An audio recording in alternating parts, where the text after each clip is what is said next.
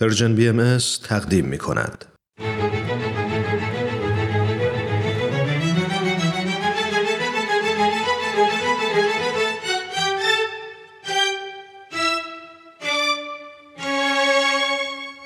قصه ها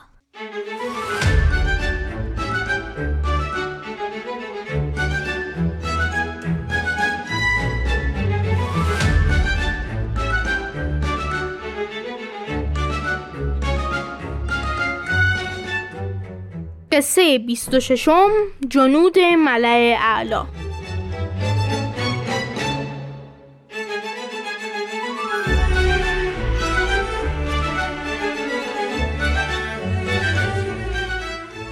سلام به همه شما. به همه شما دوستان خوب. به شما دوستان خوبی که امروز وقت گذاشتیم و به قصه ها گوش میدین ما تو قصه ها به داستان هایی از زندگی حضرت عبدالبها می‌پردازیم. اون حضرت فرزند پیامبر دیانت بهایی یعنی حضرت بهاءالله هستند که بعد از صعود پدرشون به عالم بعد به جانشینی ایشون برگزیده شدند با این قسمت از قصه ها همراه باشین لطفاً.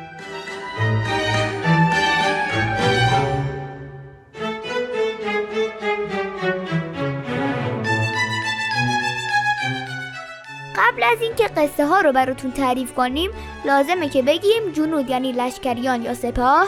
و ملع اعلا هم یعنی فرشتگان در عالم بالا.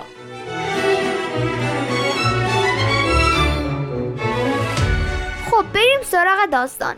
میرزا مهدی اخوان و صفا یکی از بهایانی بود که در شهر خودش یزد به بافندگی مشغول بود و کمی هم سواد خوندن و نوشتن داشت. وقتی تو این شهر به بهاییان سخت گرفتن و حتی بعضیاشون رو به شهادت رسوندن جناب اخوان و صفا تونست جون خودش رو نجات بده و از یزد فرار کنه. ایشون تصمیم گرفت که به حضور حضرت عبدالبها برسه و بالاخره بعد از مدتها که تو راه بود به عکا رسید.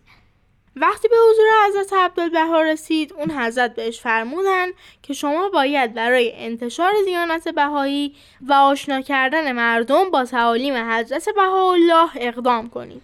اما جناب اخوان صفا در نهایت خجالت گفت قربان من نه سواد دارم و نه بیان خوبی دارم. چگونه می‌توانم این کار را انجام دهم؟ حضرت عبدالبها اما دوباره امر کردند و باز جناب اخوان و صفا ناتوانی خود رو پیش کشیدند و باز از حضرت عبدالبها اصرار و از جناب اخوان و صفا انکار.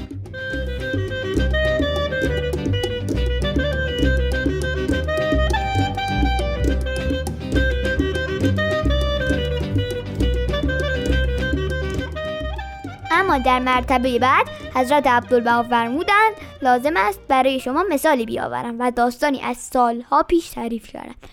اون حضرت فرمودند در ایامی که در بغداد بودیم یکی از بهاییان به حضور حضرت بهاءالله رسید و عرض نمود جمعی هستیم و به قصد تفریح و تغییر آب و هوا آزم خارج شهریم. اجازه می خواهیم امر فرمایید حضرت عبدالبها را هم با خود ببریم.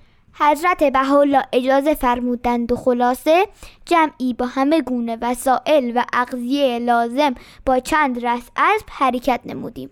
در بین راه یک نفر اسب سوار در نهایت کثیفی و ضعف با جسه نحیف و لاغر و موهای جولیده و ریشهایی که در اثر دود چپق زرد شده بود با اسبی لاغر و کمبونیه به ما برخورد و پرسید. سرکرده این جمع کیست؟ یکی از همراهان پرسید. چه می‌خواهی؟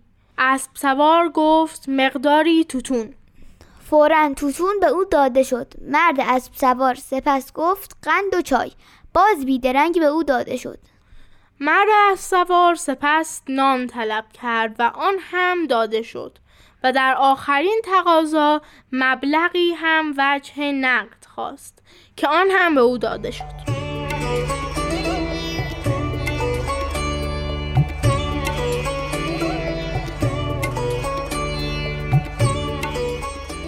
حاضرین به شخص سرکرده اظهار داشتند ما جمعی هستیم سالم و قوی.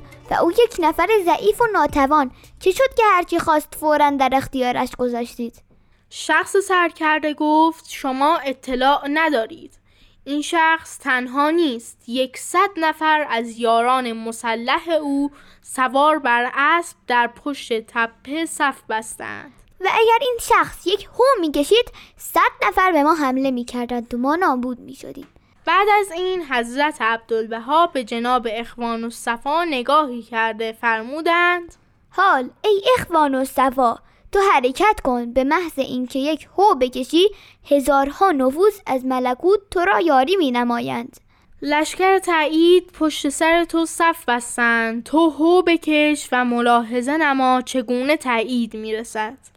همین داستان باعث شد جناب اخوان مصطفا به انتشار دیانت بهایی اقدام کنه و باعث آشنایی بسیاری با تعالیم حضرت بهاءالله بشه.